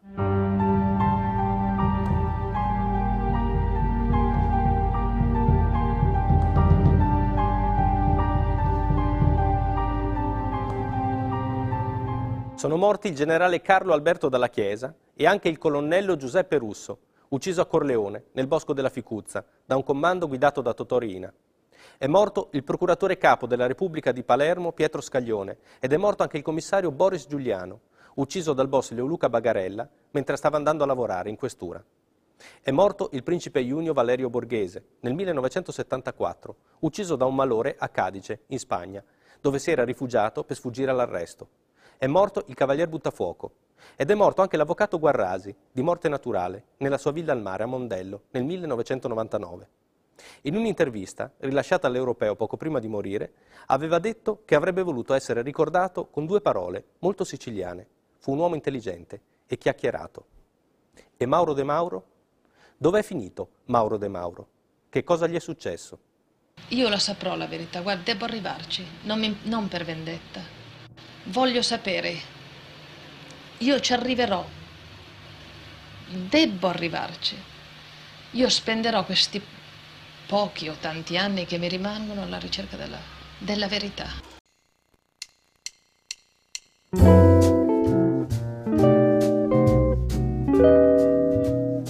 Grazie per aver scelto di ascoltare Blu Notte Misteri Italiani.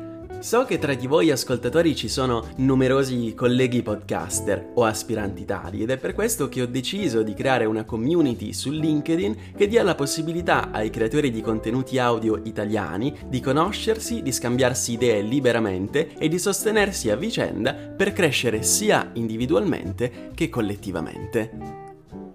Se sei interessato o interessata ad entrarvi, puoi unirti al gruppo LinkedIn tramite il link che ho lasciato in fondo alla descrizione di questo episodio, assieme ai link dei profili Instagram, Telegram e Twitter di Blue Notte. A proposito, parlando di collaborazione tra podcaster, è uscita proprio questa mattina la prima puntata di No Pasa Noce, la rubrica che si occupa di analizzare a fondo i profili psichiatrici dei più celebri criminali e serial killer italiani. Puoi ascoltarla subito facendo clic sul link che ti ho lasciato sempre in coda a questo episodio. Come sempre io sono Michele Dinnella e vi do appuntamento a martedì prossimo alle 7 con un nuovo episodio di Blu Notte Misteri Italiani.